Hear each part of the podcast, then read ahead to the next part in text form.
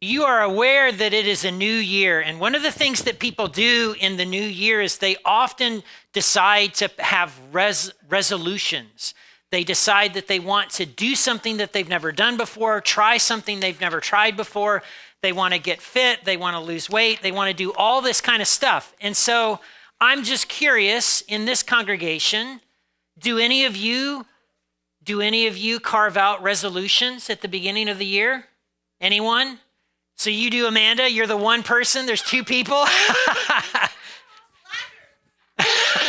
Slackers, she says.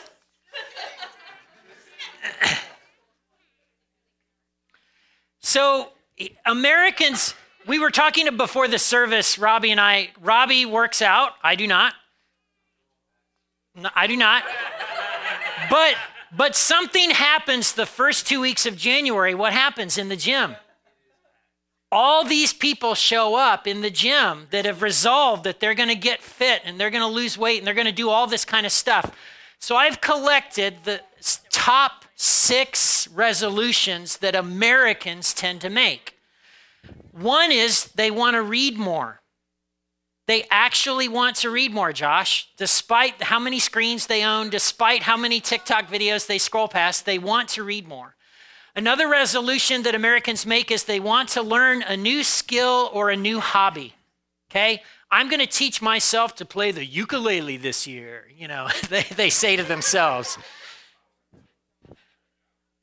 Americans also say, man, I'm going to get off of social media. It's just a moving trash dumpster fire, and I don't need that in my life, and I'm just going to get off. And that doesn't last either. Americans say they're going to spend less and save more. That's getting more and more challenging.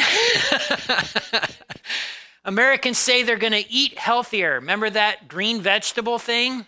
Americans are going to buy those vegetables and go through the produce section, put it in the crisper drawer, and then a month later throw it out in the trash. the place where vegetables go to die. and then the, the number one thing that Americans say they're going to do is exercise more. And so gym memberships are purchased in the troves this time of year. So if you take a hundred people, a hundred people who want to form a new habit, who want to change something about their life, only 20, uh, 23 of them will drop out by the end of the first week. So by the end of the first week, you're down to what, 67 people out of 100? By the end of the first month, by the end of the first month, 43 people quit. A year later, out of those 100 people that wanted to start a new habit, that wanted to do something different, only nine people out of 100 actually made it. Only nine people actually out of 100 actually made it. So most people who actually are part of a church family and and worship regularly and talk about Jesus regularly will say, I want to hear God's voice. I want to know God's will for my life. They'll also acknowledge that the Bible is one of the big ways that God speaks. And yet, they'll, they'll struggle to read the Bible with any consistency. And I want you to know this morning that's normal. if you struggle to read the Bible, that's normal. That makes you human. But here at Generations, we actually plan Bible readings together where we're doing it with other people. Robbie, if you have somebody that goes to the gym with you, are you more likely to go to the gym regularly? So, having somebody go along with you and partner with you in this habit actually makes the habit stick. So, way back a long time ago, the Jews in the first century had all these commandments from God. They had 613 commandments. And then the people that I call the God Squad, they added in a bunch of other rules around it um, and made it really complicated. So that if you were the typical Jew of the first century, you thought, man, this is too hard. I can't even like I can't even do any of this, so I'm not even going to try. And once a year I'll show up at the temple and I'll offer my sacrifice and hope for the best. And so one day, one day Jesus was asked by one of the religious leaders, Hey, can you tell me what's the most important commandment? Of all the 613 commandments, like, what's the most important one? And they were kind of hoping to trap Jesus. And this is what the Pharisee asks. When the Pharisee heard that he had silenced the Sadducees, that Jesus had silenced the Sadducees, they met together to question him again.